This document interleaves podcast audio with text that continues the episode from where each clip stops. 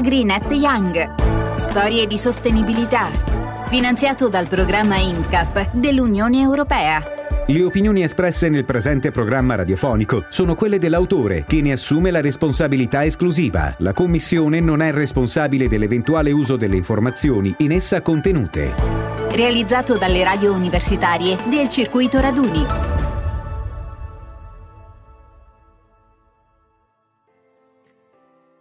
Benvenuti ad una nuova puntata di AgriNet Young, Storie di sostenibilità.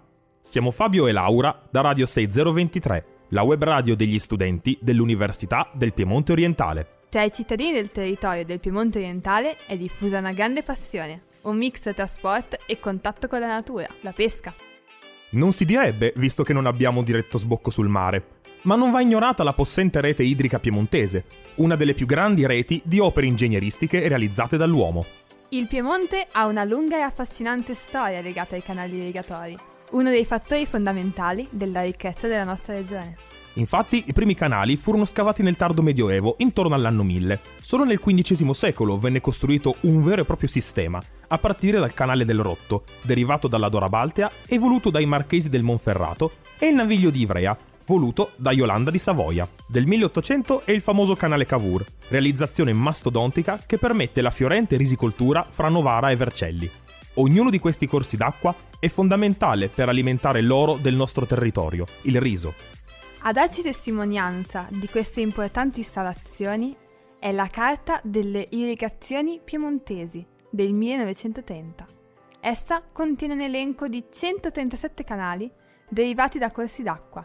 Oggi, grazie a un censimento della regione Piemonte, sono stati cartografati 10.000 km di canali afferenti alla rete principale, mentre è difficile stimare lo sviluppo della rete secondaria. Tra corsi d'acqua e laghetti si sviluppa la passione dei piemontesi per la nobile arte della pesca. A mosca, a cucchiaino, a spinning. Sono tante le tipologie di pesca che si praticano sulle sponde del Piemonte orientale, in nome di una tradizione antica, resa sostenibile dalla sapiente cultura dei pescatori, organizzati in circoli e associazioni. Il contesto culturale, infatti, attira la partecipazione di diverse generazioni di piemontesi, sia per praticare l'attività che per riunirsi e confrontarsi. Ed è dall'incontro con la cultura di queste realtà che oggi Radio 6023 vi porta a San Pietro Mosezzo, in provincia di Novara. Qui si trovano i laghi FIPSAS, Federazione Italiana Pesca Sportiva e Attività Subacquee. La pesca sportiva è una pratica sostenibile che dà la possibilità di catturare i pesci per creare un confronto tra i pescatori che scambiano tra di loro le pratiche di cattura e ripopolazione al fine di conservare i tradizionali metodi di pesca, meno massivi e invasivi per l'ambiente.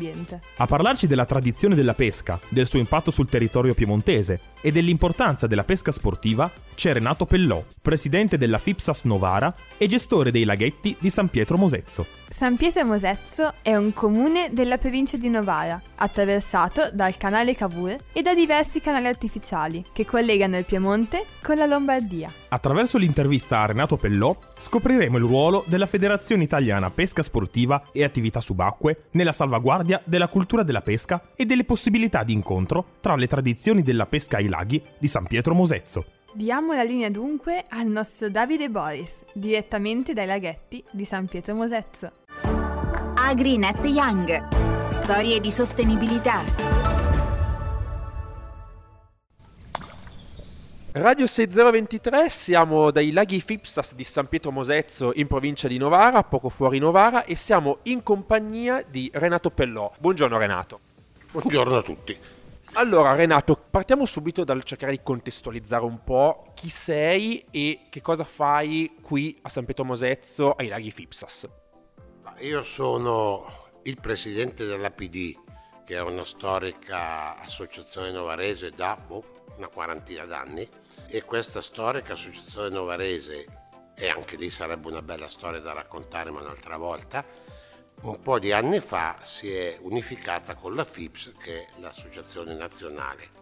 Quindi questo è un impianto sportivo della FIPSAS, è un posto dove ci si riunisce per discutere dei nostri problemi, si fanno riunioni di pesca, si, si, si svaga, ogni tanto si beve anche un bicchiere di vino, si mangia un salame e soprattutto nei laghi si pesca. Io sono stato per un quadriennio presidente regionale della FIPSAS, adesso sono solo presidente della PD e membro di una commissione tecnico-scientifica nazionale che supporta la FIPSA su questioni relative soprattutto alla gestione delle acque. Cosa si fa qua? Ci sono tre laghi, in questi tre laghi si pratica a livello dilettantistico, diciamo comunque individuale, delle tecniche di pesca, evidentemente non tutte perché le tecniche sono molto varie, si fanno anche delle competizioni anche a livello nazionale. E tra un salamino e l'altro durante la pesca, di che cosa parlate? Quali sono le tematiche principali? Parlate di scambio di cultura della pesca o anche delle tematiche attuali che possono riguardare diciamo, i pescatori? Si parte da riunioni ufficiali in cui si parla di argomenti anche istituzionali, le nuove leggi, eccetera. È importante che questi discorsi da bravi vecchietti noi continuiamo a dire ah, una volta, ah, i bei tempi in cui e i giovani che per una volta un po' ti pendono le labbra, per cui vengono a conoscenza di quello che era più o meno l'aspetto di una volta. Qui un po' uno scambio culturale, un po' un recupero di quella cultura che manca viene, viene fatto, nel senso che ci sarà quello che ti dice ma eh, le, le lasche come le prendevate? Ormai il pesce è quasi scomparso, ma eh, quell'albero di che cos'è, ma eh, ho visto un animale, che animale è, eccetera, eccetera, eccetera. E da questo punto di vista, perché è importante la cultura della pesca? Perché può essere importante per dei giovani venire con i propri familiari e conoscere le tecniche di pesca, ma anche la storia che la pesca dà al nostro territorio un itiologo mio amico diceva è un disastro che oggi se tu chiedi a un ragazzo di distinguere due pesci o una ghiandaia da un picchio non lo sa fare. Purtroppo la nostra conoscenza della natura viene quasi tutta tramite la televisione poco tramite la frequentazione della natura. Qua tante volte si riesce a riportare delle cose guardando fuori dalla finestra o dicendo domani andiamo, ti faccio vedere o andiamo a vedere. Piano piano tutte queste conoscenze le stiamo perdendo, nel senso che se io chiedo i diversi nomi o cosa servono degli strumenti da pesco, degli strumenti per l'agricoltura, per, per, la coltivazione manuale, penso il 99% della popolazione novarese, poi senza andare lontano, non si sa dire la differenza fra una vanga e un badile o, o fra una lasca e un vairone. Ecco. E che cosa si può fare per diciamo, limitare questa perdita di questa tradizione della pesca e che cosa si può fare anche qui ai laghi Fipsas per cercare appunto di salvaguardare questa cultura e il patrimonio dei pesci e della pesca. Noi poco possiamo fare a parte dare l'occasione ai giovani di incontrarsi con persone più anziane, raccontargli, parlare, chiacchierare, avere del salame e del vino buono. Quello che bisognerebbe fare è salvare almeno per scritto queste cose.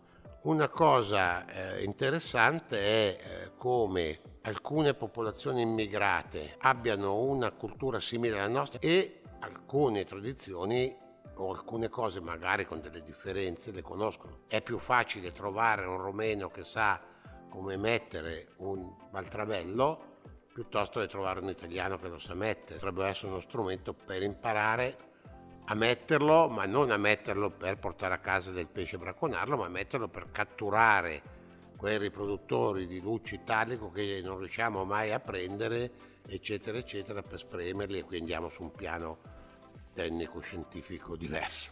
Però delle volte potremmo utilizzare delle conoscenze, anche delle conoscenze di provenienza aliena, mi riferisco alle specie aliene della pesca.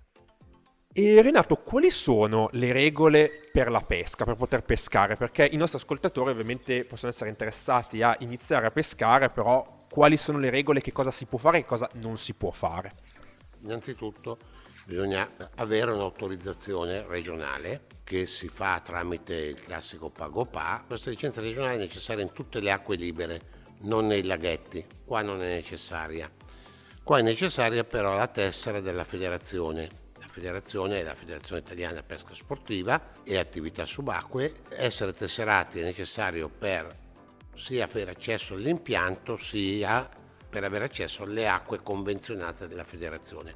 E la terza cosa per pescare nelle acque della sezione provinciale di Novara c'è un ulteriore supplemento. Qua a Novara abbiamo un'attività di gestione delle acque molto più capillare e puntuale di altre sezioni, anche se spiace dirlo. Perché facciamo i recuperi, puntualmente i recuperi del pesce quando ci sono lavori, perché facciamo dei lavori di missione, abbiamo incubatoi, eh, cerchiamo di recuperare le specie che stanno scomparendo, abbiamo una vigilanza abbastanza presente, direi più del, del normale, per cui abbiamo tutta una serie di spese che però fanno sì che dai risultati tesserati e provenienze di pescatori da altre province ci premiano. Cosa c'è da dire? Nei laghi qua, come dicevo, non serve la tessera FIPSAS, non serve la tessera regionale, la, la licenza regionale, non serve il fishing tour, ma si paga un permesso giornaliero. Nei laghi tutto il pesce catturato deve venire rilasciato e in buona parte delle nostre acque così è. Così come in provincia di Novara molte specie di pesce sono totalmente protette perché con l'amministrazione provinciale e altre associazioni pescatori si è deciso di far così. Purtroppo questa complessità delle regole non è semplice a volte a spiegarsi a chi vuole iniziare a pescare, è un po' un problema, ecco, delle volte. E se una persona volesse venire ai laghi Fipsas di San Pietro Mosezzo, che cosa deve fare? Ma noi siamo sempre aperti il sabato e la domenica. Poi quando c'è l'ora legale, siamo aperti anche gli altri giorni ad eccezione del mercoledì. Tendenzialmente se si viene il sabato e la domenica si può avere più informazioni perché è aperto il bar, eccetera. Gli altri giorni c'è solo dei volontari che non hanno a disposizione tutti i tesserini, però anche gli altri giorni quasi sempre si riesce a cavarsela e qui possiamo rilasciare i permessi anche per le altre acque, oltre al permesso per il posto. Evidentemente se si vuole venire a fare car fishing in cui prenotare delle postazioni oppure se si vuole venire a fare una gara a quel punto è meglio prenotare così come se ci si vuole fermare a mangiare o, o fare qualcosa di particolare.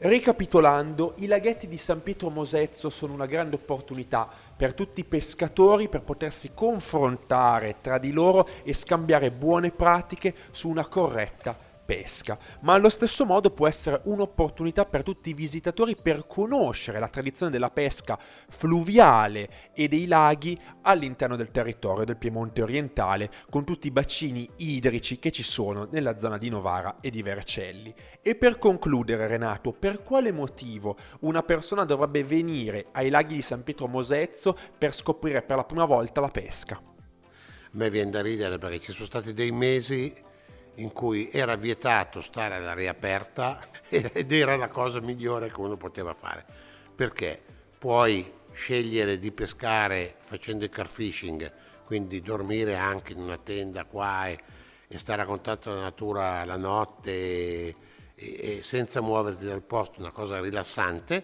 puoi decidere di arrampicarti su per l'Erno o per un torrente di montagna facendo uno sport anche abbastanza faticoso, puoi fare la pesca mosca, è una cosa molto varia, ti permette di conoscere la natura, di stare un po' isolati e la pesca tendenzialmente sta isolato, non si fa in gruppo. Io, Davide Boris, ringrazio Renato Pellò per questa intervista direttamente dai laghetti Fipsas di San Pietro Mosezzo e do la linea allo studio ai miei colleghi Fabio Pasteris e Laura Calicchia.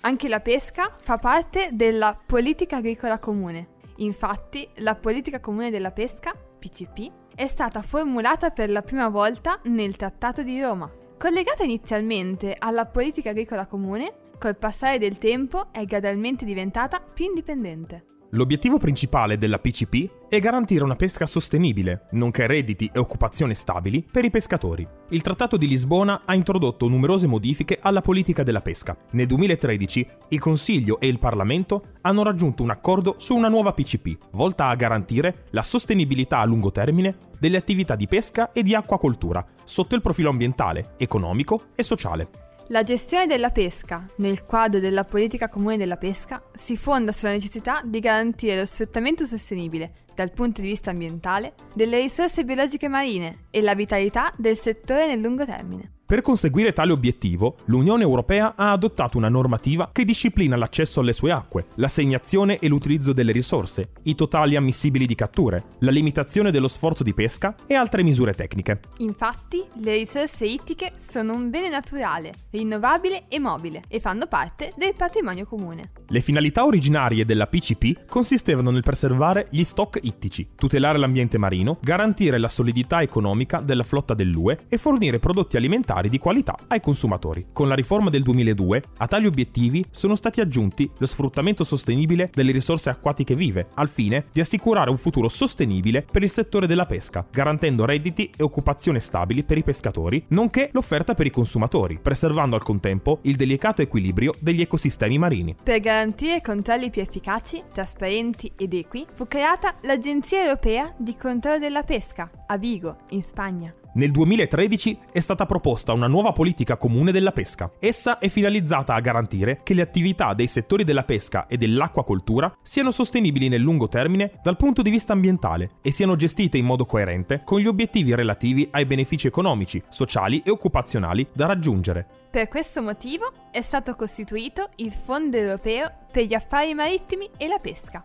Il FEAMP sostiene i pescatori nella transizione verso una pesca sostenibile, sostiene le comunità costiere nella diversificazione delle loro economie e finanzia progetti per creare nuovi posti di lavoro e migliorare la qualità della vita nelle regioni costiere europee. Anche il nostro Piemonte è sostenuto dal FEAMP per la crescita blu. Ogni anno la Commissione europea pubblica una comunicazione che illustra i progressi relativi alla situazione degli stock ittici e avvia un'ampia consultazione pubblica sulla fissazione delle possibilità di pesca annuali per l'anno successivo. Tale comunicazione valuta i progressi compiuti per una pesca sostenibile nell'UE, esamina l'equilibrio tra la capacità di pesca e le possibilità di pesca, i risultati socio-economici del settore e l'attuazione dell'obbligo di sbarco e definisce inoltre la logica alla base della proposta sulle possibilità di pesca per l'anno successivo. Per il 2022 l'obiettivo è quello di rispettare le normative del Green Deal a fine di migliorare la qualità dei bacini d'acqua evitando una pesca aggressiva e intensiva. Un servizio a cura di Fabio Pasteris e Laura Calicchia. AgriNet Young. Storie di sostenibilità. Siamo giunti al termine di questo episodio di Agrinet Young, storie di sostenibilità. In questo episodio vi abbiamo parlato dell'importanza della rete irrigua nella regione del Piemonte. Attraverso l'intervista a Renato Pellò della FIPSAS, Federazione Italiana Pesca Sportiva e Attività Subacquee, abbiamo raccontato la realtà dei laghi di San Pietro Mosezzo. Una realtà dove è possibile pescare con la cattura no kill, ovvero con il rilascio immediato dei pesci. Una realtà utile per avvicinarsi alla cultura della pesca e alla sua tradizione una realtà fondamentale anche per conoscere i pescatori con cui poter dialogare e imparare a distinguere i pesci e a rispettarli. Attraverso l'approfondimento sulla PAC abbiamo visto come l'azione dell'Unione Europea sia indirizzata a garantire un futuro sostenibile a tutti i pescatori. Attraverso l'intervista a Renato Pellò è emerso tuttavia un grande problema. La cultura della pesca rischia di perdersi con le nuove generazioni e questo potrebbe portare dei danni relativamente al tema della sostenibilità di questa attività.